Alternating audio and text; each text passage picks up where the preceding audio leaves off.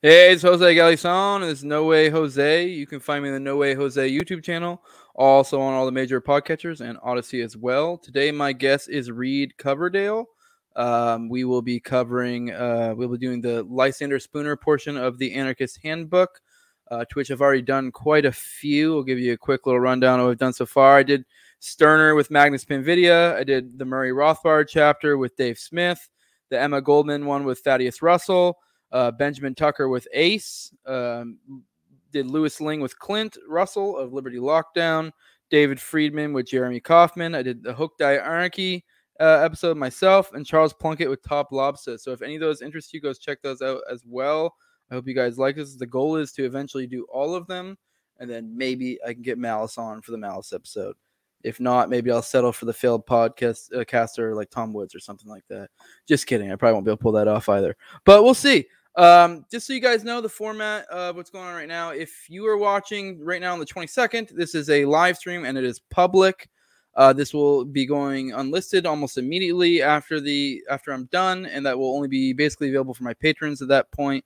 I used to do the stream behind it. I just changed it because it made some issues with like uh with um I'm gonna brain fart with uh, super chats and stuff. You couldn't super chat when it's unlisted, and then also it didn't.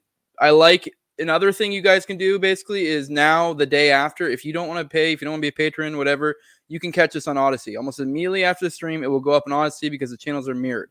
Doing it this way allows it to do that. I mean, I'm sure there's probably another way to do it, but I'm too much of an idiot to figure it out.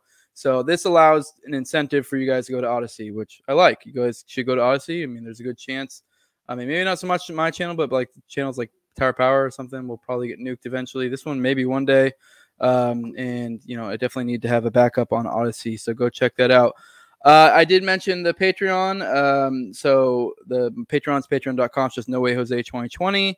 Uh, the lowest level is two bucks, and that gets you the very basic. That just gets you uh, the access to the episodes. In the meantime, there's different levels. It goes all the way up to twenty dollars, and the twenty dollars is the sponsor level.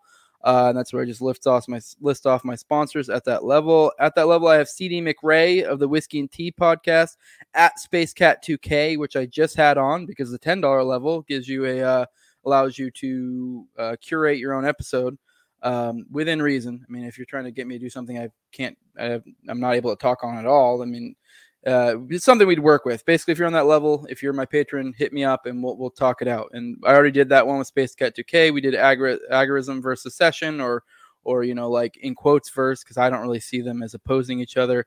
Uh, I also have Jacob Winograd of the Daniel Three Biblically Biblical Anarchy podcast. Uh, he's the dude. Uh, he'll never be on Tower Power Hour though. Um, so, anyways, I do want to give a quick rundown of what's going on with the other channels. Uh, you got Tower Gang.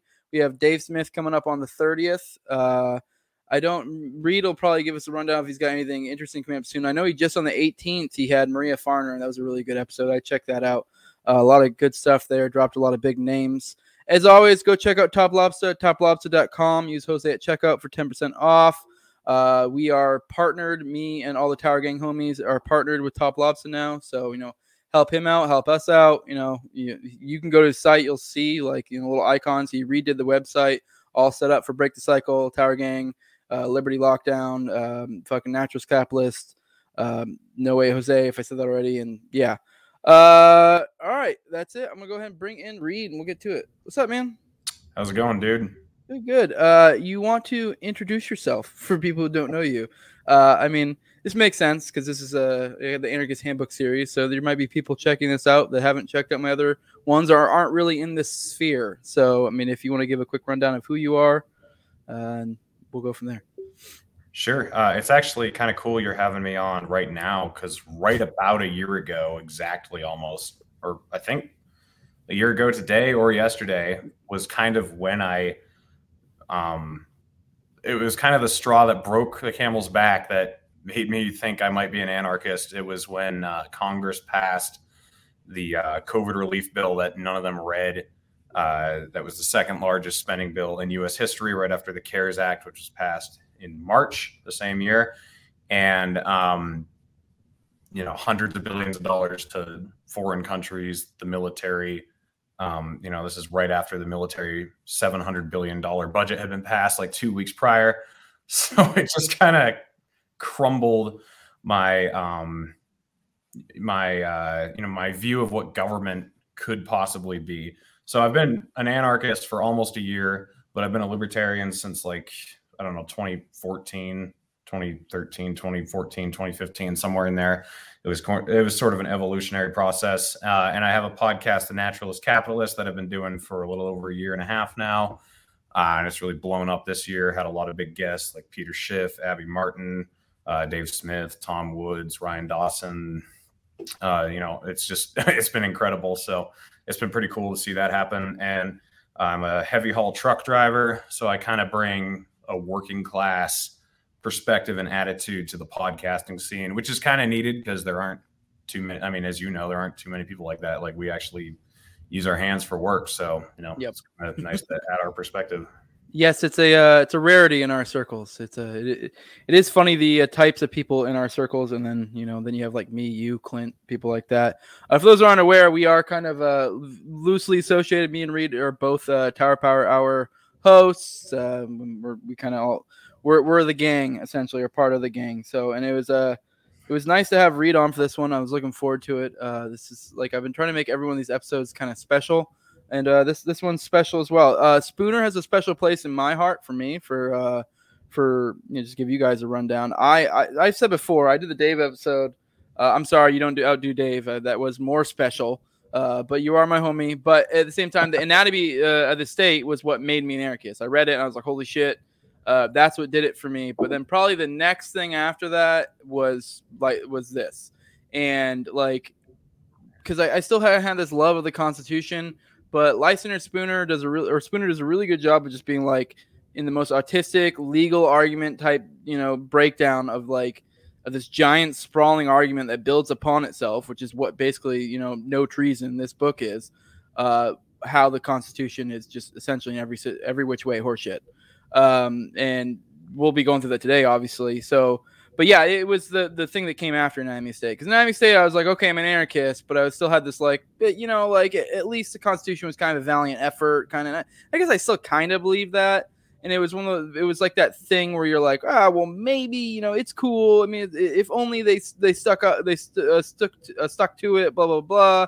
But then you read this and you're like, oh, um, so I guess with that, I guess I'd like to hear like what it was to you because I believe we talked before and you said this was like kind of one of the books that did it for you.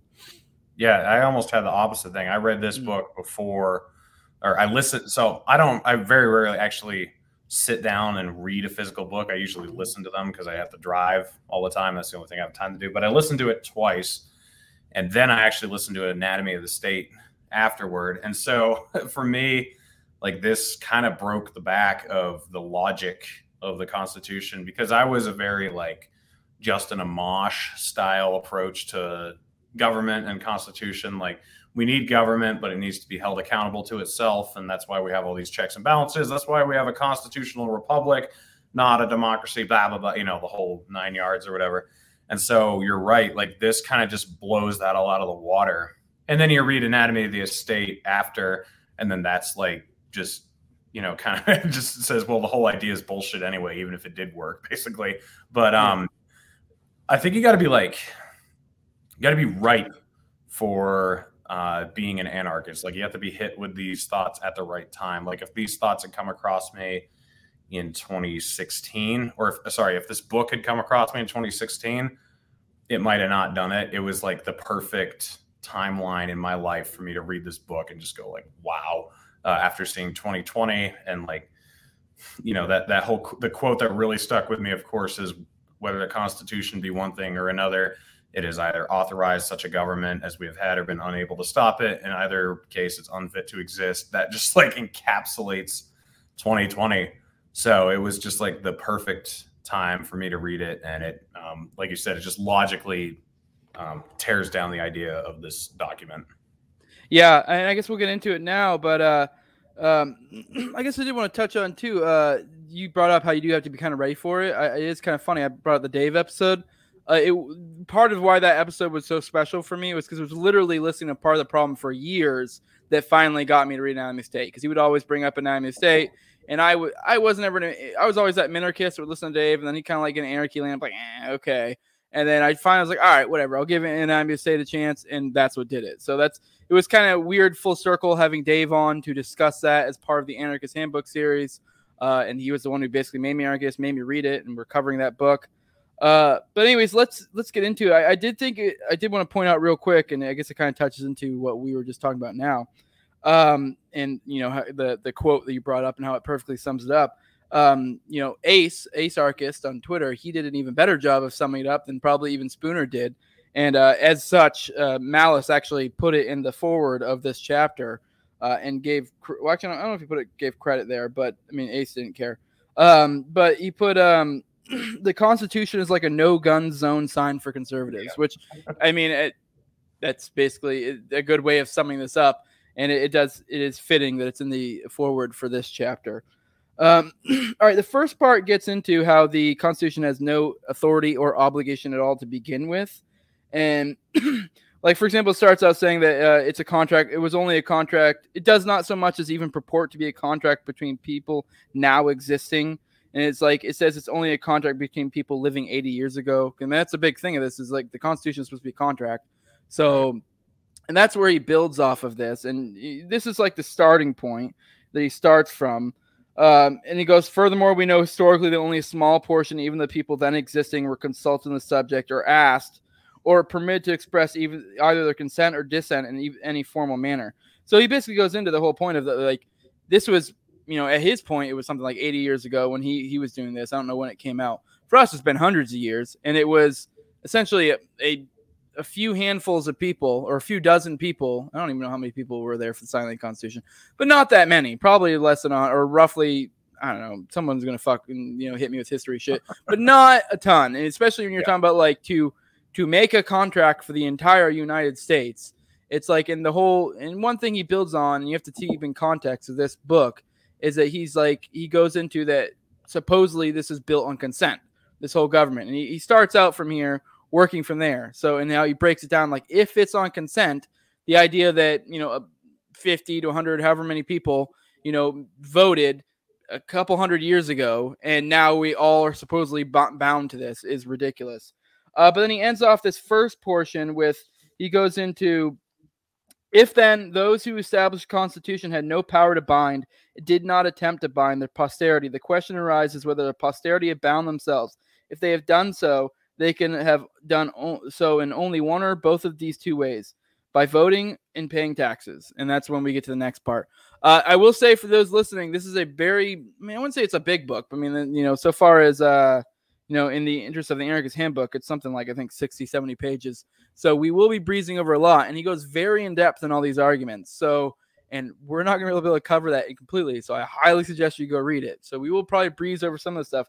Like even in that thing, he goes into full on artistic, uh, like multiple reasons more than more than just what I gave you of why even when it first was made, it didn't really bind anyone. Um, I don't know if you have anything on that, and then we can get into voting because that's the next section. Yeah. So um, I think that another similarity between us, we talked about this the first time uh, I came on your show, is that we're both atheists and we used to be Christians. And for me, the journey to anarchy, it was later. It was like five years later, but it was very similar to the journey from Christianity to atheism. And one thing that always struck me as weird about Christianity is that because Adam and Eve you know, ate the forbidden fruit, the rest of us have to suffer for it. It's like, what? Like, why aren't we given the same chance in the Garden of Eden? And people are like, oh, no, well, you do have free will. It's like, yeah, but they weren't born into original sin. Why do I have to be born into original sin? Why don't I get a chance in perfection and to decide if I, you know, um, and just like the whole like dislocation of, you know, fairness and equal judgment and, um, you know, basically a binding contract. You know, it, it didn't really make any sense. And then this kind of fit right in perfectly with that. So the uh, spiritual journey I went on kind of primed me for this anarchist journey because there's just so many parallels that I see with it. Um, and that was, I think, what really struck me as obvious about the signing of the Constitution. It's like, yeah, this is years and years and years ago when I wasn't even alive. I was never asked about it. And then even the people who were alive they didn't represent everybody who existed. Like, did you ask everybody who you were representing if they want, you know, to be in on this deal? So it, it, it just kind of all made perfect sense to me, I guess. Yeah, no, and it's funny. We covered a lot of this, and I think our first episode we ever did together forever ago. Uh, but yeah, the, how we both came to this through atheism and like, uh, not, and I'm not even trying to make it like an atheism theism argument here, but just I know right. when I was exploring that, I had to really get in, learn into learning logic, and then from there, that lot those logical tools apply later. Which I mean, very much is like if you read Spooner, he's basically making an like a complete logic argument. This is like basically the best way to describe this book is a legal argument. Um, like it's like you, you read it and he is just like point by point by point and the, the argument builds upon itself. Uh, all right, now he says um, now it goes into the section on voting and um, he kind of goes into how basically the idea is that like you know like how because the whole basic basis of this is that like uh, the Constitution supposedly built on consent, and so then a lot of times people say, "Oh, well, voting that's consent," or taxes that's consent, and so he kind of he's breaking down voting and how it's consent, or so. Uh, and so first off, he says the act of voting could only bind the voters, and so then it comes in the point of the non-voters. Uh, he goes into of the one six they're uh, able they're permitted to vote because at the time he's going to like only so many people were even able to vote which right. I mean, I obviously I can make a Hoppian argument how that's pre- preferable, and like you know, because you know we don't like direct democracy. But the point being is this is supposed to be built in consent, and voting is supposed to somehow you know confer consent, and you only allow a certain amount of people to do it. There goes your argument for consent. So, um, and so and then he also goes into how by voting you, like really you can only pledge yourself for that amount of time that like it would if if we're buying the argument that voting provides consent it would only be for that period of time. Um, and then also he kind of goes into it really would only work if it's perfectly voluntary, which I mean maybe some agorists and you know uh, may disagree, but it is pretty fucking um it it's not very voluntary if you think about it because the things that are up for vote are the things of your concern, like your property, your taxes, stuff like that. So the idea being like, hey, we're gonna vote on whether we should take more of your money, and it's like can we really say that's completely voluntary? It's like because you're essentially putting someone in a situation where you're like, uh, it's not really necessarily voluntary if they're like, well, I mean, this is my shit you're voting on. Uh, I, I, it's yeah. Uh, someone brought up uh, his other works. I did want to touch on that real quick. Someone brought up the thing. Uh, I actually have when I read Spooner, went a huge tear. He has a lot of great work. I will say No Treason's his best work, but definitely go check out his work, especially like uh, he has a lot of like little I read this book. It was all his little like letters and like uh, or like uh, newspaper articles and stuff. And he is insanely based. Uh, Spooner. He, he is a he he is like like his life is like a goddamn adventure. Like it, it was it was pretty nuts some of the shit he did.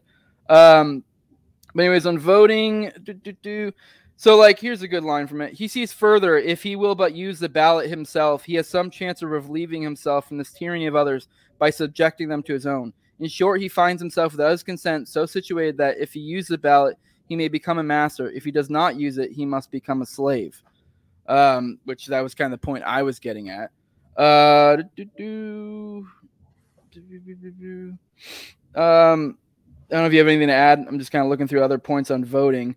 Uh, oh, and then he kind of goes into how many votes are given for candidates who have no prospects of success, and like he even goes into how voting can literally be the opposite of consent as well because you know say we're libertarians here i mean shit like we're we're both like i mean you're friends i'm like a friendly acquaintance with dave smith.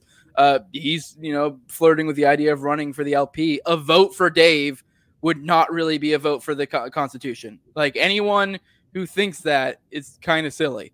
Um i mean yeah i mean that's kind of how it is um did i lose you there I'm here. Can you okay, me? so you have such a blank stare that sometimes I can't tell if the fucking thing went or not. My, my, my resting trucker face. So you're so still. It's it's weird. Hmm. uh, but You're um, the first person to say that. but yeah, so like obviously like there's protest votes. That's not really someone that's a vote for that. There's also the opposite of even the people working in the the, the you know the D and the R paradigm even then, you could make the case that um, if someone voted for fucking uh, voted for Trump in the last election and they got Biden, did they really did they really consent? Not right. really. I mean, that's the exact opposite of they wanted. Um, so let me see. Uh, and that's I mean, there's obviously there's way more that we can go into. He has like something like 11 or 12 different reasons. Uh, but he basically, in a shitload of ways, breaks down how voting does not at all confer consent. Uh, I don't know if you think to add to that. we'll move on to taxes. Yeah, I mean, it's just uh, I think anatomy in this. I think it's uh, no, actually, it's for New Liberty that kind of lays this out well. Where it's like, you know, imagine if imagine there's no government, but you just gave a mob or a, a gang you know, if you gave Tower Gang a literal gang, you know, like complete jurisdiction over everything, and you just gave them all the guns and all the money and all the power and everything, and then you had them fairly distributing everything, um, everyone would be like, "What? That's absolutely insane. Why would you want to do that?" So if you're, that's what you're voting for. You're only voting for seizure of property, seizure of money, and use of force. That's all you're ever voting for. If you think about it, that's all the government is. So how can that in and of itself be consensual? You know, you're voting on how much of your neighbor's money you think you are entitled to, which is ridiculous. I mean, you know, they cloak it in fancy words like, oh, we need infrastructure bills, or we need,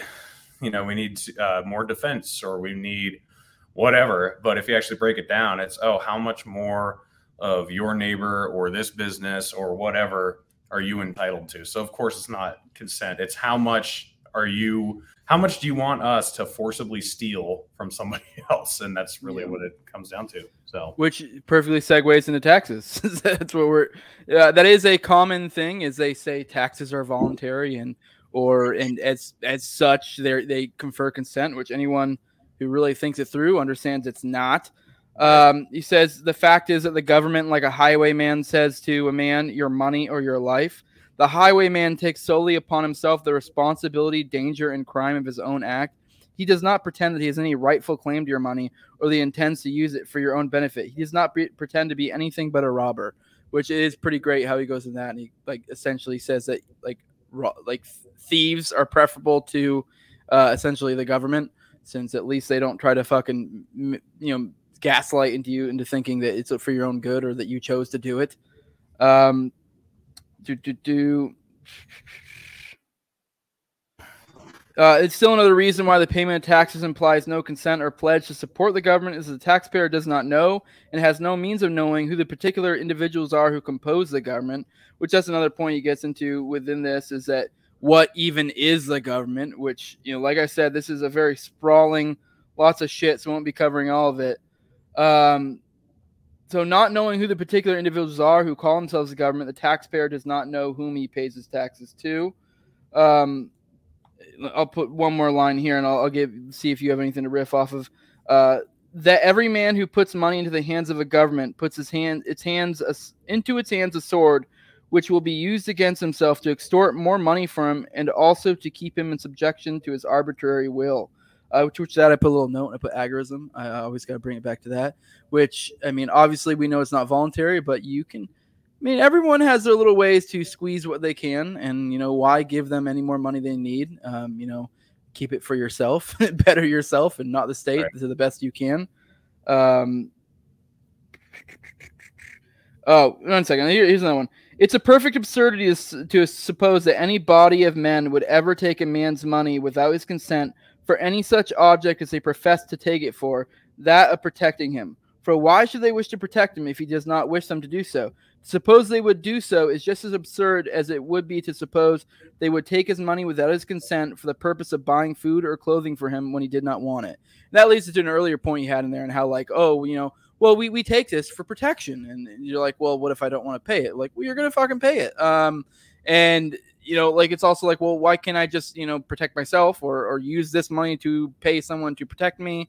Um, but yeah, I don't know if you got anything else. You look like you perked up for a second there. yeah, I mean that last line I think is the best one because the, the the whole taxation is theft argument it always made logical sense to me, but I guess the threshold I wasn't crossing over was like, well, how else are we going to do it? You know, it was always like, yeah, of course it's theft, but you know, it's a necessary evil, I guess is what I used to say. And then that last line there, like how ridiculous it is to think that they're going to steal your money to take care of you. Like it doesn't make any, I mean, they, they never actually do it. So, you know, we had just been through the year 2020 where um, you know I can personally attest to this. I paid uh, I made a lot of money in 2019. I paid twenty thousand dollars in just federal income tax in 2019. And 2020, I didn't make nearly as much money because I only worked like half the year. Um, but I made enough money in 2019 to not get any stimulus checks in 2020. And then, you know, after paying 20 grand into the system, seeing how they were using it, like sending you know ships to foreign countries and new airplanes to Egypt and half a billion dollars to Israel or whatever. Like, it was, I mean, it's just this idea that they're ta- they're forcibly taking your money from you for your betterment.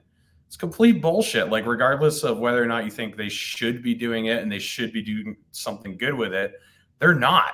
I mean, and why would they? Like, why would they steal your money to better you. It doesn't make any sense. So I think that last line you just read there that kind of perfectly encapsulates the yeah. the confusion I'd arrived at, or not even. It was the clarity throughout the confusion. Like it had this confusion, and that was kind of clarity. Like, yeah, of course they're not going to take your money to create something better for you. That doesn't make any sense. Of course they won't. Yeah, and it, it's like it's funny when you take it because for some reason people have this weird idea when it comes to security or protection hmm. or national security, but then like if you applied that to any other product, then it becomes way more obvious. Like yeah. the idea that someone would steal money for you to give you clothing, and it's like, well, why can't I? Why can't I just use my own money and get clothing? I mean, it, security is really not that crazy of a concept. That you know we're stealing money for you from from you from security. Like, wouldn't it make more sense to let me keep my own money? And yeah, I would probably most likely be, have a better idea of how to protect myself with that given money um, you know, I, I, mean, obviously, then some people going to, oh, well, you know, some people aren't as good off, and I mean, we could go on another whole tangent of where that goes. But the next point Spooner goes into how he's never even bound anyone to begin with.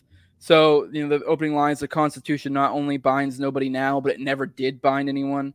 Uh, he goes into a written uh, a written instrument binds no one until he has signed it. Uh, basically, you know, the idea that like we have a fucking if you're gonna have a fucking um, if we were going to have a um, you know this contract, you know, the idea is that like, well, I mean, you know, it would make sense to sign it. Um, so here's a, a, good line. Where would be the end of fraud and litigation if one party could bring into court a written instrument without any signature and claim to have it enforced upon the ground that was written for another man to sign, that this other man had promised to sign it, that he ought to have signed it, that he had had the opportunity to sign it if he would, but that he refused or neglected to do so? Yet that is the most that could ever be said of the Constitution. The very judges who profess to derive all their authority from the Constitution from an instrument instrument that nobody ever signed would spurn any other instrument not signed that should be brought before them for adjudication. Which I mean, a, a small pet the the grounds that the Constitution, the contract as the Constitution is starts at that it would be scoffed at to bring into a minor court, into like a, a small claims court. Like it, like it, it would barely even rise. And I know, I mean, I'm not a legal expert, but I know they say like even verbal contracts sometimes hold. I mean, you need some sort of proof. But even then, like it doesn't even really rise to that. There's there, there's nothing there. Like the the idea that me by being born somehow bo- brought me into this contract is ridiculous. And it's the only contract that supposedly is legit without following the rules of any other contract. Um, so, yeah, you got anything? Yeah, well, we got a couple legal, legal experts we know that we get asked about this. Uh, I'll that. But uh, the uh, um, yeah, I mean, I think that you're right that you know we we what we do is we just kind of have these excuses for military defense, welfare, whatever. We don't think about it in any other type of circumstance, and then as soon as you do, it just falls apart. So obviously any contract has to be signed by two people. There has to be a mutual agreement. Um, but as spooner points out like even in the day of the signing there wasn't a legal contract between the government and all the people. Like not all the people had signed it. Why do these people that came forward to sign the constitution why do they represent all of these other people? You know they didn't all choose them. There's no contract proving that this guy was sent you know, to represent all these people. Uh, so it's just how he completely destroys any of this argument from the inside out. It's just like logically falls apart. So, um, I mean, you can do this with anything in the government, though, and I mean, this is why it turned me into. I think it's it, it didn't really turn me into an anarchist. That's the wrong way to put it. It just like made me understand that I am an anarchist. I think because then as soon as you start applying this thinking to any other area of the government, you realize how bullshit it all is. Yeah, I mean, he goes on further too with another section about this, and like he goes, if the people of this country wish to maintain such a government as the Constitution sub- describes, there's no reason in the world why they should not sign the instrument them itself and thus make known their wishes in an open, authentic manner, in such manner as the common sense and experience of mankind have shown to be reasonable and necessary in such cases, and in such manner as to make themselves as they ought to do, individually responsible for the acts of the government uh, which that's a big point he touches on too, and, and I think we'll get into that later about you know how you're you, they aren't responsible you're not responsible for them and they aren't responsible for you. So the idea that you're a, they are your agents is ridiculous. And i mean yeah. that just kind of play, is a bookend off the the previous part where he goes into how you know if if we're going to have this i mean why can't we sign it? There's no reason. I mean i know michael huemer i know if you a lot of people like he goes into this and like social contract theory and it, the whole idea is like one of the big things social contract theory they go on is like, oh, well, it's just presumed. One of the, one of the major theories is like with social contract is like, oh, it's just presumed you signed it, and it's like, well, why? Just have me sign it. I mean, you can't just assume that I would sign something unless you like. That's not how contracts work. And like, if it was something that you're just going to assume I would do, then you might as well just give it to me, and then I can tell you for sure. But you don't because you know the answer would be no. like, for a lot of people, so yeah. yeah. Um, and the next section, he goes into like on what authority does they even do it to begin with. Um, so you guys it basically goes like, let me see how to break this one down. Um, he kind of goes into how like the most that can really be said is that you know some people uh, have a tacit understanding they'll maintain a government. You know, uh, so the idea being that there are some people who fucking you know do vote and in their heads they provide consent. And there's one line in the book at some point where he's like, you know, basically every government in the world that uh, is is con- is uh, a consenting government to those that consent. So there are even within our current government, there are people who consent. So there are people who agree to this. There are people who, you know, accept their fucking chains or whatever, and that's that's fine. But that's not that doesn't really hold up for every one of them. Um, but yeah, I guess that's really all I have in that section. He kind of goes on a different, uh, different one. Um, he got, and then he kind of goes into like why a secret ballot because he, one of the previous points in there he goes into is how it's a secret ballot and that's why they don't have any authority. Um, and he he goes like other Confederates in crime, those who use it are not friends but enemies, and they are afraid to be known and to have their individual doings known even to each other. Which I feel like, especially in modern days, this uh I know we like to think of the government as a singular institution in some ways, but that's very much not the case. There are definitely definitely differing factions, and I guess to some extent they do work together. But uh, I mean, it's it's definitely not this unified front that we think it is. Although in a certain way, it also kind of is. It's like that thing, you know, whenever it's time to vote for fucking funding for Israel, they'll all come together. But they do have legitimate grievances among each other, and these are people that have their own ends that will throw each other in the bus and there's a reason why these things are a lot of a lot of the stuff that the government done is done in secret and they really can't be held to account. Um, and i know that's a big thing you talk about with like all the epstein stuff and shit like that. So yeah i think um, the government is becoming what it was meant to be in its constitutional form. You know like we we keep hearing people say like if we followed the constitution if we did like i kind of think the government was designed to get where it is now. You know, like I, I, don't really think that the, I mean, obviously the quote about the Constitution, you know, being unfit to exist, I think that's accurate. But I think the way it was set up was to get here. I mean, it happened so quickly. It was already on that, you know, it was on the road here pretty obviously when the people who signed the Constitution died. Like by that point, it was already obvious that we were headed in this direction. So um, I think you know that um you know we shouldn't be surprised that that's the way it is that you know they're always trying to enrich themselves. There's individual goals and agendas going on even though like you said there are some pervasive you know obvious agendas that keep the beast alive. But then you've also got all these people trying to better themselves. And why wouldn't they? We're all humans you know? Um, i mean government in itself is anti-capitalist, which is uh, Murray Rothbard quote from Anatomy of the State, and that's uh, you know I, I don't think so. I think socialism doesn't work because we're all capitalists, you know, and so that that kind of breaks it down right there. Like if we're all self-serving individuals, how can you expect government to be some like um you know some like extra human force that you know is above the faults of humanity. It does, of course, they would be just as corrupt and stupid and selfish and idiotic as the rest of us are. I guess, if not more so in some ways. right.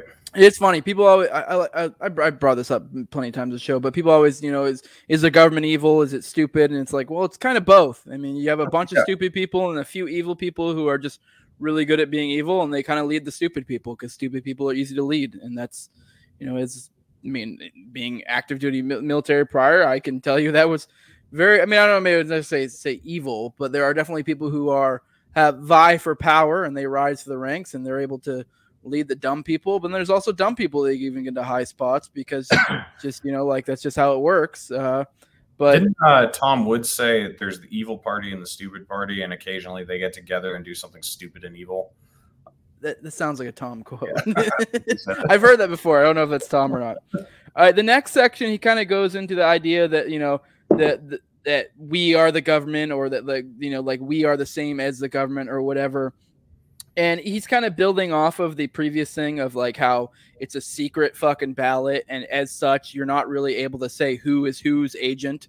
And the idea of being like if they're making an oath to you or the people who profess them, it's a contract supposed to be like a two way thing you know, right. if some if someone is my agent, you know, like the, I'm responsible for their shit. You know, if as long as they're acting within the purview that I gave them.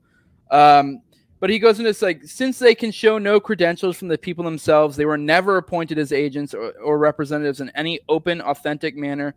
They do not themselves know and have no means of knowing and cannot prove who their principals, as they call them, are individually, and consequently cannot, in law or reason, be said to have any principles at all. And he's kind of going to the idea that like I don't know, I'm trying to think of a person. Uh, I don't know, fucking who's who's the one-eyed guy? Fucking that that neocon fuck. Yeah, like say somebody like him. Like people voted him in, but it's like you can't you can't. He doesn't know who voted him, and it's like people you know people always run as like he you know I'm gonna they run on a certain platform and then you know like this is what people vote for them for so in a sense they they when people voted for them they voted for that but now, like when the time comes for him to fulfill his side of the contract, supposedly, if we're going by this supposed contract theory, uh, and the, he's supposedly their agent, if he breaks away from that, which they do all the fucking time, all the time, almost every single time, uh, I mean, you, I, I feel like you'd be hard pressed to find one that doesn't, you know, isn't actually an agent of his voters. Um, it's it's one of those things where it's like, well, what are you going to do? Like, there's no because it's not open and authentic and it's a secret ballot you don't have this ability for someone to take them to court and be like hey i voted for you for this and we had a contract and you didn't fucking fulfill your side of the contract and fuck you. And like so this is the whole idea of you can vote them in and it's like okay but they can do whatever they want. And uh, it, it is in a case he's kind of spelling the whole idea of that we are the government in that section. Um, yeah it's an interesting thought experiment if we actually did voting that way so imagine if it is public on the record, and let's say government is a public option. So if you decide to not vote, you opt out, and you uh, you aren't affected by the government anymore. But if you do vote, you have a contract to the person you voted for, and if he wins, you know, then it's your fault. But you also have uh, you know recourse if he doesn't um, follow through kind of an interesting thought experiment to try to envision that in real life. Like if we actually tried that. Oh, it'd be a nightmare. be, like, the, litig- the litigation would be ridiculous. But that would be like, even if it wasn't voluntary, even if it was still the same system, but the only difference is everything is on the up and up. You can see who voted for who. They had some sort of full on platform. This is what I'm going to vote for. And you can hold me to account in whatever way, you know, how this contract works. And if I don't fulfill it, you know, here's your recourse. Yeah, things would be way different. Obviously, it would still fall to shit because, oh, yeah, I mean, that's that's what Anatomy of the State does really good at breaking down is how, like, no matter how you do this, they will find loopholes around. And, you know, it, there's no such thing as a perfect constitution. Like it, it's just words on paper. Like, I mean, I think there was just this quote recently of Justin Trudeau. I don't know if you saw that. Um, I wish I could know more context on it, but oh, he, oh yeah, the, the democracy quote. Like, yeah. oh man, that was terrifying. yeah, that one was wild because it was straight up like, I mean, to put it in terms of us with the Constitution, because I don't remember what their thing is, it would be basically no different if Biden came out and was like, okay, I know it says this in the Constitution, but and I'm not supposed care. to do it, but I'm going to do it. That's basically what he said. And yeah. it I'm not even like really being uh, facetious here. That's really basically uh, I'm not even really trying to take him out of context. I mean, he did throw to be fair, he did throw in a little bit about emergency powers, but it's like he basically was straight up like, yeah, I'm not supposed to do this. This is a fundamental. He even said, you know, your fundamental rights. It's like, but we can, you know, but I'm going to, you know, go against your fundamental rights here. And it's yeah, like, well, then they're not really fundamental rights, then, are they? yeah, so, I mean, I, I couldn't believe it was real at first. After listening, I had to watch it twice. I was like, what? I thought it was a deep fake or something, but I was like, wow, that is absolutely horrifying. Yeah. Uh, here's another thing. He goes into how the oaths are given to no one, and which we kind of talked on that before because he goes into how they're secret. Um, you know, being as it's a secret ballot, it's given to no one. Um, but yeah, that's that's the next one. Boo, boo, boo. Let me see. So the great body of people, that is men, women, and children, were never asked or even permitted to signify in any formal manner, either openly or secretly, their choice or wish on the subject. So, in the idea being, you know, as we touched on before, a contract goes both ways. Um, so, you know, like it's, I mean, he says in the case of an oath, but the idea being that, like, he, I guess, I guess he more means it like a contract or like in the idea being that, like, if someone is making a contract with you, it needs to go both ways. Uh, and he kind of goes into that doesn't really happen. Um, um, he's another. I feel like one. that kind of breaks down his whole argument here is the the two way contract. Like that, is, like if you had to condense the entire thing, that's what it comes down to. Like you didn't sign shit. You don't have any actual representation here. You don't have a choice to opt in or out it's a one way contract, which makes no sense. I mean, that's kind of like the crux of his entire philosophy here. Yeah, and this whole section kind of sums up it, too. He goes into how they really have no duty to you on their end. Right. But then on the, the flip side, the no section go the next section goes, but on the other side, uh, they have no duty to each other as well. Uh, so for the same reasons the oaths of all the other pretended agents of the secret band of robbers and murderers are, on general principles of law and reason, equally destitute of obligation. They are given to nobody but to the winds.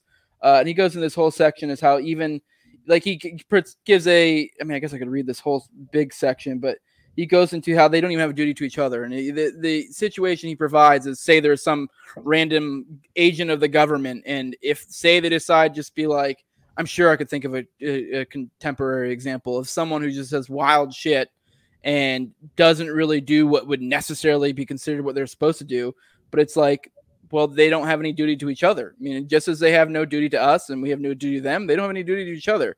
So um, let me see.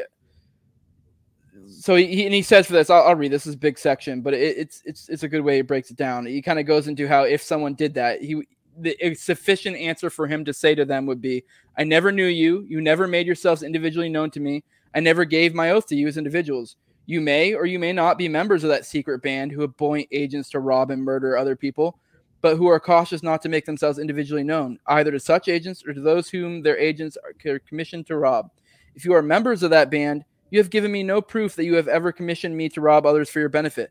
I never knew you as individuals, and of course, never promised you that I would pay you, pay over to you the proceeds of my robberies. I committed my robberies on my own account and for my own profit. If you thought I was fool enough to allow you to keep yourselves concealed and use me as your tool for robbing other persons, or that I would take all the personal risk of the robberies and pay over the proceeds to you, you were particularly simple. As I took all the risk of my robberies, I proposed to take all the profits. Be gone. You were fools as well as villains. If I gave my oath to anybody, I gave it to the other persons as you. But I really gave it to nobody. I only gave it to the winds. It answered my purpose at the time. It enabled me to get the money I was after, and now I propose to keep it. If you expected me to pay it over to you, you relied only upon that honor that is said to prevail among thieves. You now understand that that is a very poor reliance. I trust you may become wise enough to never rely upon it again. If I have any duty in the matter, is to give back the money to those from whom I took it, not to pay it over to such villains as you. Which I mean, it is it is kind of great how he points out that it's kind of like they being government agents, they technically really have no oath to each other either. So it's kind of like they can do rampant corrupt shit. And it's really like, in what you know logical way can you really hold them to account? You know, yeah, and, and that also backs up what I was saying earlier about the problem with socialism is we're all capitalists. Like, what do you expect these individual government agents to do other than try to better themselves? I mean I'll I think there's a very rare occasion where you do get someone like Ron Paul who's in there who actually who's like trying to make a difference and trying to achieve justice or whatever. But that's so so rare. Like of course the vast majority of people are going to be in there to make a career, to make a name for themselves and in the process they're going to make as much money and gain as much power as they can. So obviously that's going to involve corruption, fraud, uh, bribes, you know, all sorts of treachery. Yeah, and uh, for sure. And then the next point goes into now he starts going into a lot of how different oaths aren't legit. And he goes into the oath of naturalization, which would be for like immigrants. Because at one point in the book, I believe it might have been earlier, uh, he goes into how like at least with somebody like a a someone who's coming in from another country, it's a little bit more legit because they actually have to make an oath to come in. Now, somebody like me or you who was born in the country, it's presumed we just fall under this fucking contract. But now, right. like somebody who came in, uh, you know, and has to give that oath, they go into based on all the logical proofs he provided preceding this. He goes to do well because of this. Even they don't have any actual oath. And one of the big things he goes into is how it's the same thing as it's you know because there's no corporation that is the government because no one ever really signed a legit contract they have no you know no actual duty to anyone. They can just say these words and they mean nothing because it's you're you're making an oath to the United the government of the united states which in a sense is to some extent a great fiction. It's just a, a band of robbers as he says um and i do it is really cool. I this is probably well it is a little bit like more boring and dry this part but it's like kind of like these things he had been building on previously build up to where you're like oh like these logics build on each other to where you're like okay that makes sense. And yeah and then he goes into how for the same exact reason the the oaths of the confederates you know were are invalid because a lot of people don't realize this book was written in the context of after the civil war and if you read this he actually makes an argument for why they should have been able to secede uh, it's kind of like a little bit here and there in the book, and it's I think it's a big part of the last chapter. And the idea being that they should have been allowed to, and then everyone accuses people that say that being racist. But Spooner was probably one of the most hardcore anti-slavery voices yeah. ever. like, he yep. legit, and that's kind of what I was getting at earlier with like reading his other works. If you read some of his other works, he, it's heavily implied he was straight up like arming revolutions and shit of slaves and stuff like and he is on the record saying that the, the, the slaves should fucking kill their masters which doesn't sound that i mean even now it sounds a little bit crazy but especially in the context of the time that is no different than being like you know the people who are like woohoo january 6th like that's essentially the same if anything maybe even more based actually way you know what based. it is way more based yeah way more based january 6th if you think it was anything other than a disappointment you're just not living in reality but yeah um, Yeah. Um, let's see, where were we? Um, the the whole idea of like naturalization or whatever. Like, I think this is another like, um, you know, like Christianity parallel with me. Like, it, it's always like, well, why didn't I get a shot at the Garden of Eden? You know, why I was just born into original sin and I have no choice. I can't be perfect but I can't know the truth either. Like I don't know if this is real. Like why'd you hide this and all these vagaries? You know, like if this is actually the real truth or whatever. It's a very similar idea to like this is just so unfair. Like I, I didn't like you know why don't I get to decide if I am going to exist or not? You know if these are the consequences of like I might end up burning in hell for eternity. Maybe I'd just rather never have the chance of existing at all, but I don't have any choice in the matter. It's just like hey, hopefully you end up in a circumstance of your life where you are led to believe the correct things and then you'll end up in heaven. And I was just like, what the fuck is that? You know, like that doesn't seem fair at all. And then that's a very mirrored, you know, similarity to what he's talking about with if you're born into a country, suddenly you're under all these obligations and contracts that you never had any say in yourself. And uh, it's even more egregious because it's like you know use of force against you in real life that you never agreed to. So yeah And then the next one he goes into is how military oaths are invalid for the same exact reasons. I mean, he does add a little bit more flavor to each of these. For like with the Confederate one, he goes into it was literally under coercion because after you know the Civil War, it was very much a fucking you know, all right, bitches, like you need to agree to this. Um, but with the military oaths ones, he does add that like like basically like a lot of these have basically all the same a lot of the same reasons but then little different things like for example the military oath he he adds a little bit of flavor of independent independently of the criminality of an oath that for a given number of years he will kill all whom he may be commanded to kill without exercising his own judgment or conscience as to the justice or necessity of such killing and you know, so he's obviously going to like even if you know it was legit then you have the added thing of like you're literally being contracted to fucking do criminal things so you know right. in a in a court of law that would be thrown out. They'd be, so they'd be like, no, this contract's not valid. Yeah. But then you add into that all the other things, how it's a secret ballot. This is an oath given to the wind. There's not really. I know someone mentioned that the United States is literally a corporation. Sure, but when he's saying corporation in the book, he was more meaning in like a group of people who made an agreement amongst each other, and that this agreement was never legitimate.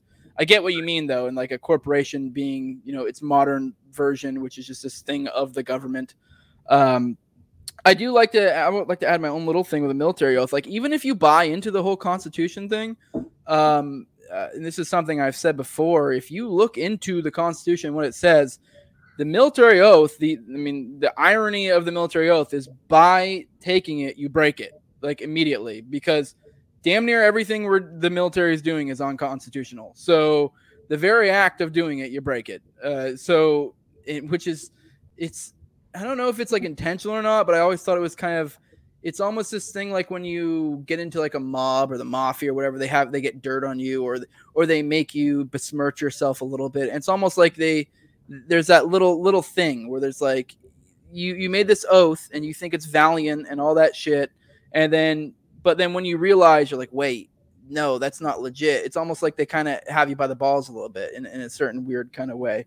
But yeah i don't know if you have anything to add on that one yeah, I mean, you know, I just like his brutal honesty with what you are doing. Like you are signing up to destroy property and murder people at the command of someone, removing your own conscience.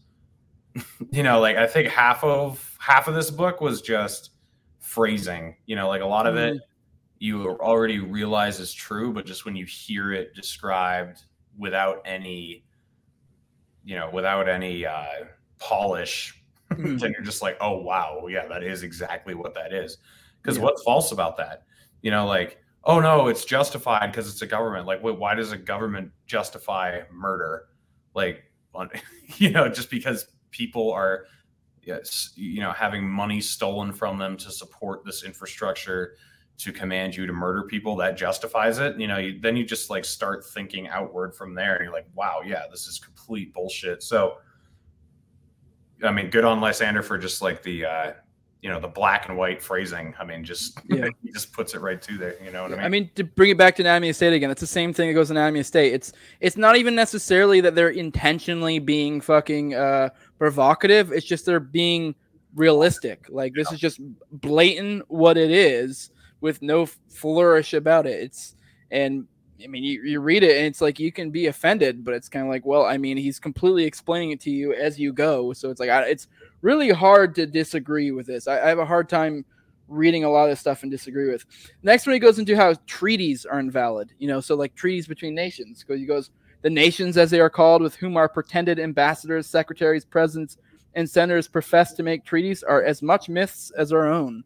So that, you know, we can build out from uh, this whole you know breakdown we've given the Constitution, and we can kind of thereby you know make the same conclusions with other governments. I mean, one of the only differences is that ours is supposedly based on consent, but I mean, we, we have been kind of going to the, how that's bullshit. Um, but yeah, so treaties with other nations. He goes into how debts are invalid as well. So, you know, me see.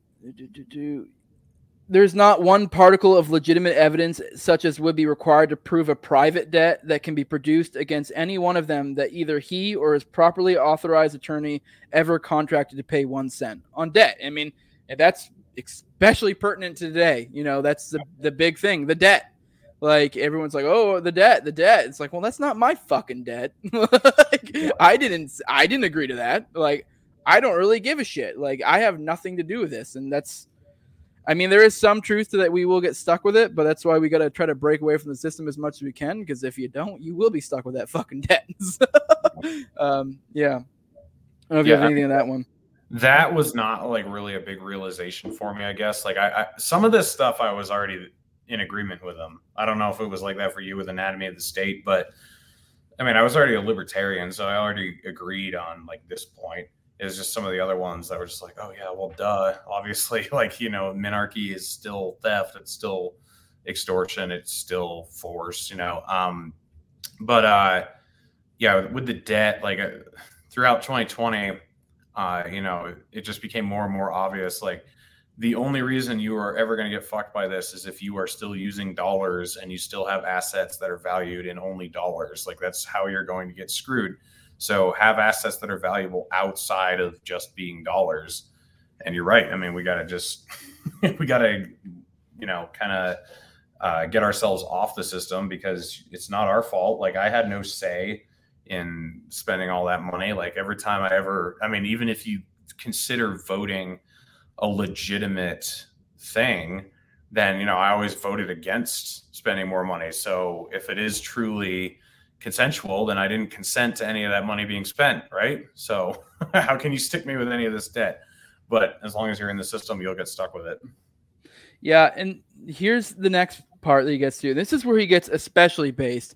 And I don't know if he was ahead of his time or what, but this is one of those things that like even today for a lot of people is like borderline a conspiracy theory, but if you really think about it, it's not. Like, and he goes into who really is the government, and that's money lenders. Uh, so the international money lenders, and he goes into, you know, he literally calls out the Rothschilds in here. Uh, so who compose the real governing power in the country? Who are the men, the responsible men who rob us of our property, refrain us of our restrain us of our liberty, subject us to their arbitrary domination, and devastate our homes and shoot us down by the hundreds of thousands if we resist? How shall we find these men? How shall we know them from others? How will she defend ourselves and our property against them? Who of our neighbors are members of the secret band of robbers and murderers? How can we know which are their houses that we may burn or demolish them? Which their property that we may destroy it? Which their persons that we may kill them and rid the world and ourselves of such tyrants and monsters? And he totally builds off of this to get to the point where he legitimately is straight up basically calling for the heads of the money lenders, Mhm. which is mega base and 100% true. He goes, Only those who have the will and the power to shoot down their fellow men are the real rulers in this, as in all other so called civilized countries. For by, no, for by no others will civilized men be robbed or enslaved. And from there, he basically does a follow the money. Uh, you know, who are these people who do it? And he said, as a necessary consequence, those who stand ready to furnish this money are the real rulers. The money that is required to do that act I mentioned previously, the fucking, you know, essentially, you know, uh, shooting down your fellow man. Um, he goes, the Rothschilds and that class of moneylenders, of whom they are the representatives and agents, men who never think think of lending a shilling to their next door neighbors for purposes of honest industry, unless upon the most ample security and at the highest rate of interest, stand ready at all times to lend money in unlimited amounts to those robbers and murderers who call themselves governments to be expended in shooting down those who do not submit quietly to being robbed and enslaved. And to bring this back a little bit to the Epstein thing, like this Yeah, is kind of why shit like that is kind of important because it's like these are a lot of the people that are in these things, like the big players. And like, I mean, I don't know if necessarily the Rothschilds and shit like that went there, but it's like I feel like if you follow the breadcrumbs, it gets back to that. Like the real people in power. These are the people doing the fucked up shit. Like we look at the government and think they're elites, but there are elites above the elites that we never really see, hardly. And it's the people like the Rothschilds and the. Uh, I mean, I'm sure I can't think of any other. Uh, I can't think of any others off my top of my head, but there's multiple other ones. The international money lenders. Um, but he goes, and why are these men so ready to lend money for murdering their fellow men? Solely for this reason that such loans are considered better investments than loans for purposes of honest industry. They pay higher rates of interest and is less trouble to look after them. That is the whole matter. So it really does come down to money, which I mean, I guess in a weird way for us being capitalists, it's almost like you can almost sympathize, but then you're like, wait, like it's I, I, it's kind of no different than like hiring a hitman or something. It's kind of like, well, no, that's not okay. Like you Right. know what this is being used for, and it's kind of hard to, i mean i guess a lot of people maybe make some justifications be like, for them but at some point you gotta be like they know what they're spending money for. Um and he kind of goes into like where they're at. The they go they care no more for a king or an emperor than they do for a beggar except as he is a better customer and can pay them better interest for their money. And um it it keeps on going. Um, and then he kind of goes into how they operate, and this is how we get a lot of these like monopolies and like money and stuff. Because in addition to paying the interest in the bonds, they perhaps grant to the holders of them great monopolies in banking, like the banks of England, of France, and of Vienna, with the agreement that these banks shall furnish money whenever, in sudden emergencies, it may be necessary to shoot down more of their people. And that's where we get a lot of these, you know, things like the central banks and stuff like that, because they over the past and as time goes on it pervades other places but they grant these money lenders monopolies in certain areas. That way they can you know essentially move in different ways essentially if that makes sense. Yep. um you know i don't know if you have anything let me see. I got a lot you, to add here yeah. one, one more and and and think of gaddafi as i say this. Um he says we he kind of goes into essentially like if they like if you know say a fucking some king or emperor or president decides to you know not really do what these money lenders want. He said we will unmake them strip them of their goo, uh, gewgaws and send them out into the world as beggars or give them over to the vengeance of the people they have enslaved. The moment they refuse to commit any crime we require of them or to pay over to, uh, to us such share of the proceeds of their robberies as we see fit to demand which yeah, I mean, this is kind of the Saddam Hussein, yeah. uh, you know, like anyone you want to name. yeah. You said you got a lot in this one. yeah, well, I mean, this is uh, what I have been, you know, focusing on the last few weeks with the Epstein case. I mean, you got like the mega group, this group of Zionist billionaires, uh, specifically Les Wexner. He gave millions of dollars to Epstein to finance all his properties, where you're right, like he wouldn't give a beggar a penny on the side of the road. So why would he do that? Why would he give millions of dollars to this rape ring? Well, it's the expansion of power because you have power over so many people.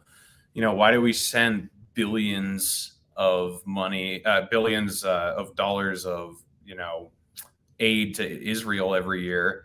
You know, why do we do all these giant weapons contracts with Saudi Arabia every year? It's all about power. Like that's the only thing that these people will spend money on is power. And um, you know, like you said, it's pervasive. I just had Maria Farmer on my show, and you had Bill Clinton and Donald Trump both in on this. And um, yeah, it's just disgusting. I don't know. Like it's just um, you know, we we think that um, or you and I don't think, but most people think like there's this big transfer of power between like Biden and Trump and Obama and Bush. But it's the same people who are always running the show. Like this Epstein, just when Epstein was running this ring, it like started in the 80s and 90s. I mean, it goes back a few decades. He's been doing this throughout Bill Clinton's presidency, George Bush, Barack Obama, Donald Trump, uh, you know, now then he got ousted in uh, Donald Trump's reign. But this type of stuff is still happening right now, you know. And then you look at the, you know, even look at like the people who are appointed into positions of office, like, uh, um, what's his name? Uh, who's the Secretary of State right now? Antony Blinken. Like, yeah. it's not his first time serving in the defense sector at all. Like he did under uh, Obama too, and I, I, think under Bill Clinton. I can't remember if he was under Bill Clinton, but then uh, you know you look at like Trump with everyone he had. You know they'd been working for the neoconservatives. You know it, none of these people actually go away. It's just like this circulating mess of a few powerful people who actually decide what we do and then you know we vote for president or whatever and we feel like we're actually making a difference but you're really not. I mean, it's really these powerful people who run everything.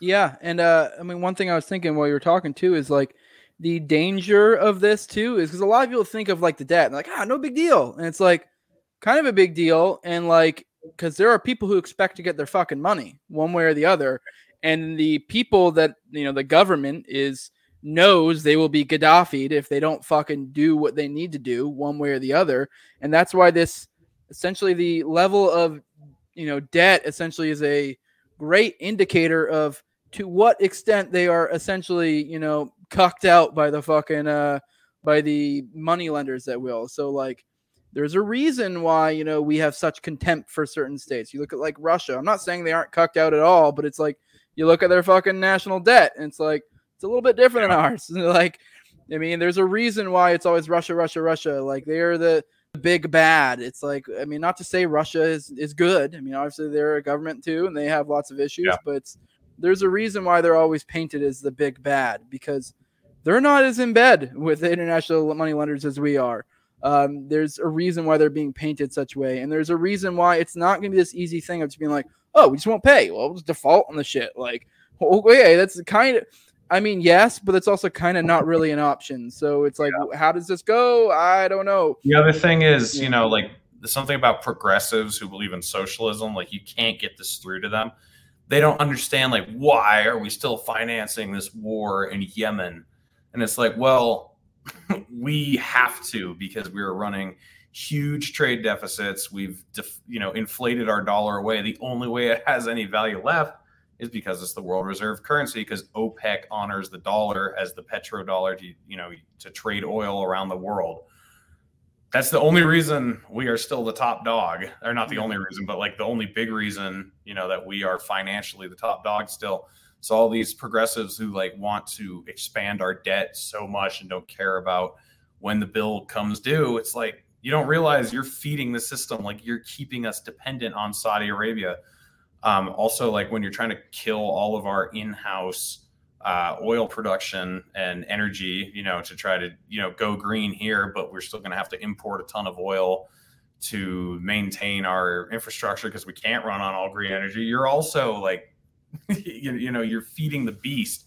So it just drives me crazy with people who don't realize basically what you're just laying out there. Like the money lenders exist, and the more dependent we are on them, the more heinous things we're going to do and progressives just like can't understand why that cycle exists. It's like pull your head out of your ass, you know. Just, it just pisses me off.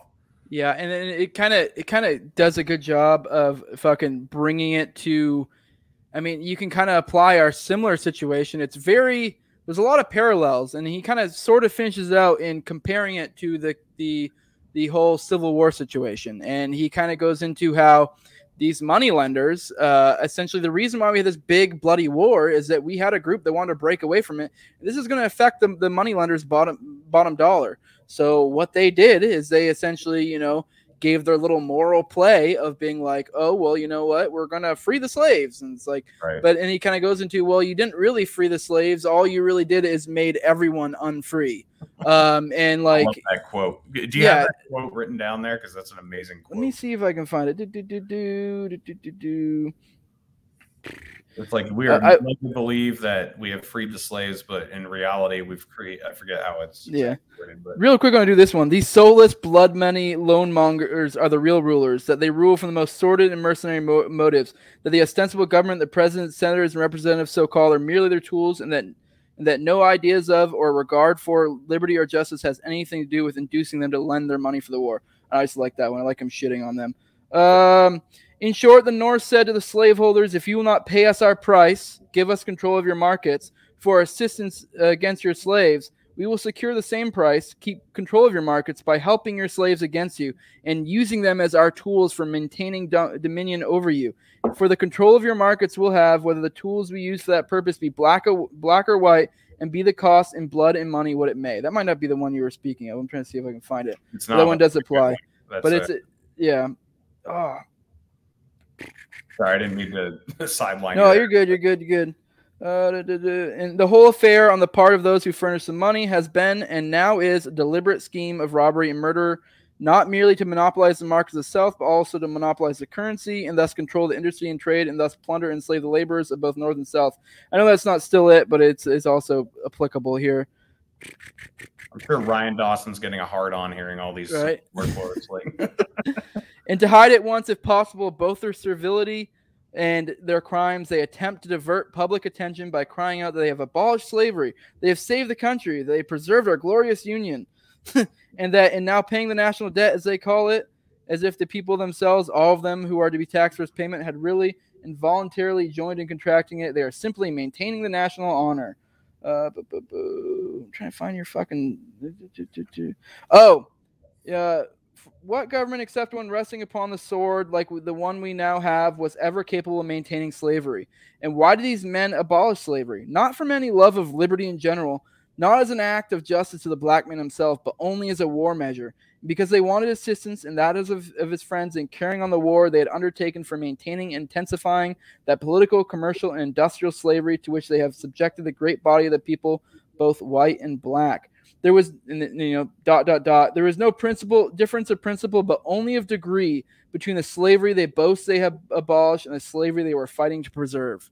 That that's probably the one you're thinking of. But yep, that's the one. yeah. No, uh, I, I do want to quickly do an aside of where Spooner was coming from. He was very against slavery, and I, I do want to say his arguments, his argument, one of his like practical arguments of why they should have been able to break away, is that it would have created an economic incentive. Like, say the North wanted to be slave free, and the South didn't. Well, it's like essentially you would create a market for slaves moving there, and they would, you know, like basically he was saying would make slavery untenable uh, and it essentially would have had less bloodshed. And he actually thinks it probably would have gone away quicker because a lot of people don't realize slavery didn't fucking end with the Civil War. Uh, I'm sure. I don't know if you want to touch on that. I know you know that that shit way better than I do. Um, yeah, actually, uh, there was a quote you mentioned earlier where he's talking about, you know, the North would turn the slave owners' slaves against them to help themselves. Uh, that's a direct uh, shot at the Emancipation Proclamation because the war went from, was it 1860 to 1865, I think. And the Emancipation Proclamation was in 1863 and it only freed the slaves in the South. It didn't free any slaves in the North. You know, that's kind of weird that you wouldn't free the slaves in the states that are fighting to supposedly end slavery. And then I think if you escaped to the North, you were allowed to fight in the army against the South. So it was obviously a political move. There was nothing actually, you know, um, benevolent about that. It wasn't about fighting for a cause. It was totally about like, you know, we don't really give a shit about your slaves, but they're free if they'll come up here and fight against you. you know, Yeah. that's basically what it which, was. yeah, they're they're free if they'll go be our slave in battle. Like, um, Literally, and- yeah. and to bring up, I know a lot of people, you know, get all upset about this shit, but like, I do want to bring up. I think we're one of what two nations that's needed to fight a war to end slavery, you know, quote unquote, because like we just said, it didn't even really end slavery; it was just a political tool. It kind of, it sort of, in a sense, ended in its own, you know, time, anyways. Um, but I don't know. Do you know the other one was it Haiti? I think there was another country that had to fight over slavery. I don't know, but point is, pretty much every other country ended it, and we didn't need to fight a war. So when people get all upset when you say, "Hey, we shouldn't have fought- had the Civil War" or whatever, they immediately go, "Oh, well, you're racist," or "You you like slavery." And it's like, okay, no, it would have ended one way or the other. And I like Spooner in one of his works completely makes a good economic argument for why fucking if that was the case, it actually would have probably ended about the same, if not quicker, and fucking you know with far less bloodshed because he essentially would have created economic incentives that you know made slavery not tenable. And a lot of people do know too. I know there's a lot of economic arguments against slavery that wasn't really, you know, obviously it's immoral, but like even on the economic side, it's really not that smart. And over time, it kind of fell apart because it's it's kind of hard to enslave a group of people and force them to work. And also, what kind of work are you really going to get out of that? Like, Yeah. um, I know Thaddeus Russell does a lot of good work on that in his, uh, I think, um, Renegade History and like uh, a lot of how the slaves like w- behaved and stuff, and how they it really wasn't this. I mean, not saying slavery was fun, but it wasn't the it, essentially the the the fucking view we have of it in, in modern times. yeah, Um, well, Adam Smith in Wealth of Nations, he talked about how slavery was not uh, economically advantageous. Like slaves were not going to work as hard or, you know, want to work as well as people who were being paid. And he was, but he, he died like a hundred years before the Civil War started, Mhm. right? Like, he was in the 1700s. So a long time ago, yeah. like it wasn't like a brand new argument by any stretch. I mean, it had been around for a while. And then England, they they ended slavery like what in the 1820s or something. It was before us. So yeah, I mean, Yeah.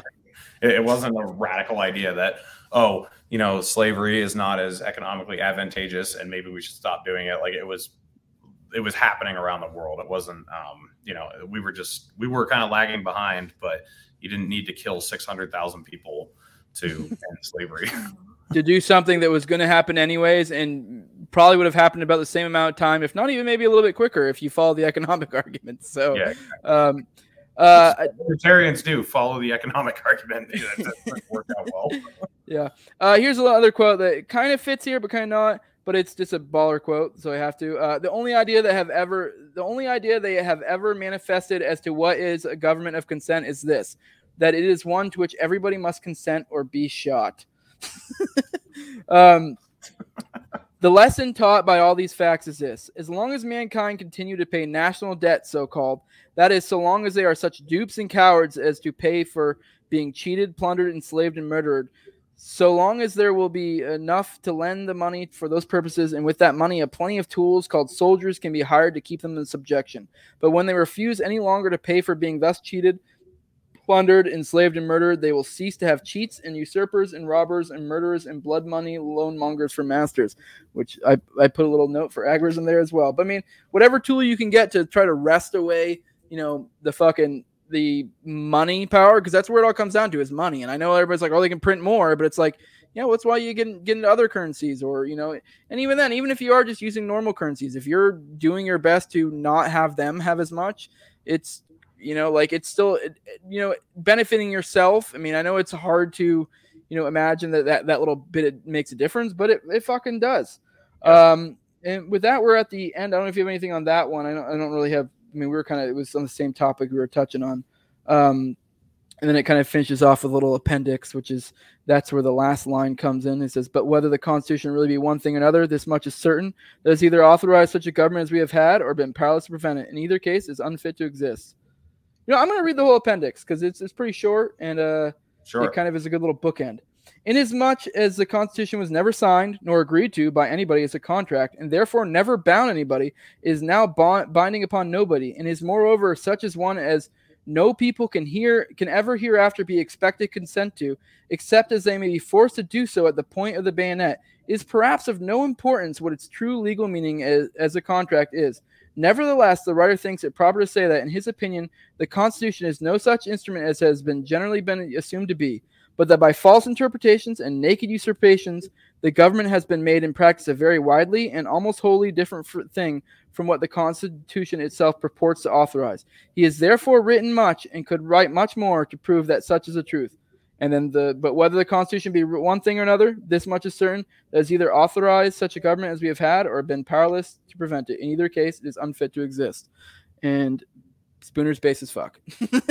yeah. So obviously, I heard the quote before I read the book. That was why I read the book because I heard the quote so many times, and so many people told me I had to read it. I think I read it in it was February or March of last year. I can't remember. It was early last year but um, that line just kind of encapsulates 2020 so well.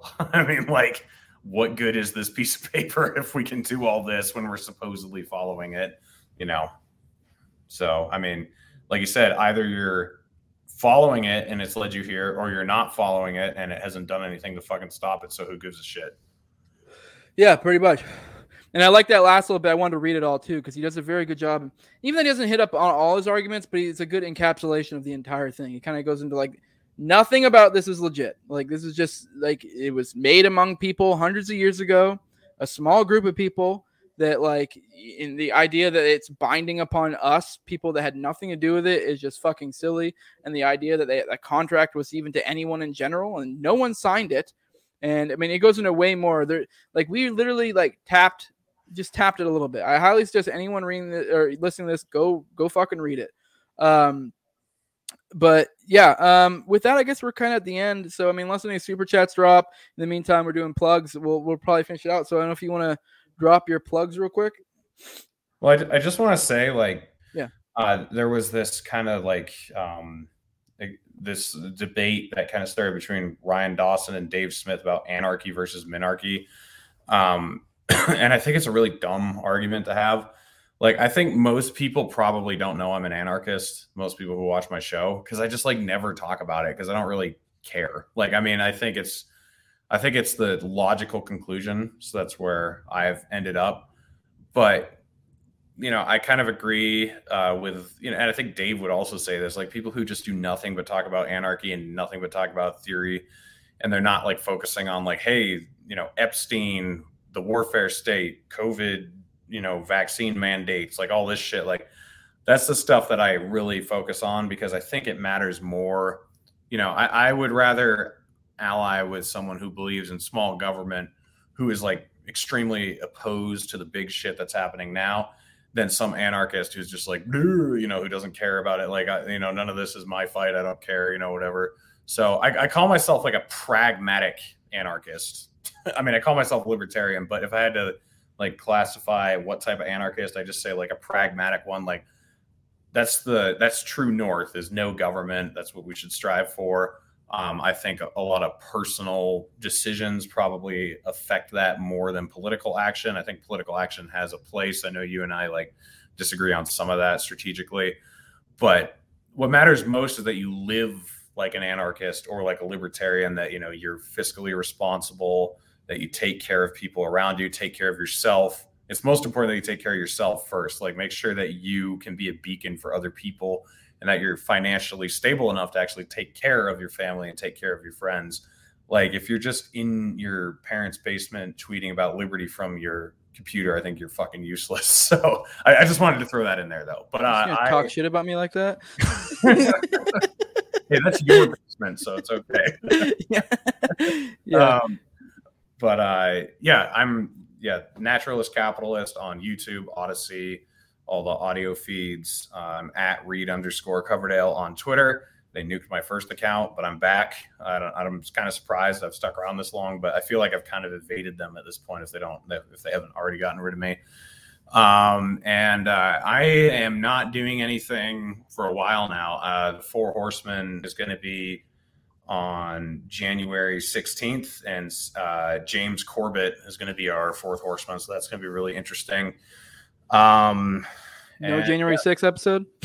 I'll have to do. That's a good point. I'll have to do something. I'll have to do some tribute on January 6th. But, yeah, it'd, be, uh, it'd be weird for you not to. I'll at least have to put out some banger tweets. Like I'm, I'm really looking forward to that. That's going to be quite the anniversary yeah. celebration. So. yeah, on the anarchist minarchist thing, I did want to touch on that real quick. I, I agree with you. It depends. It's like minarchists are depends on what you mean, but generally speaking, yeah. But at the same time, it is also like people say they're minarchists, but it's like to some extent that is like oh i agree there are some justif some uh you know legitimacy to government here and there. It depends on what they mean by minarchist like well like ron paul i mean yeah. you know. i mean I don't know. I I'm gonna be straight up. I think he's a fucking anarchist. yeah, he, did make a tweet last year that made me go like, "Wow, maybe you're." Yeah. It sounded like Lysander Spooner.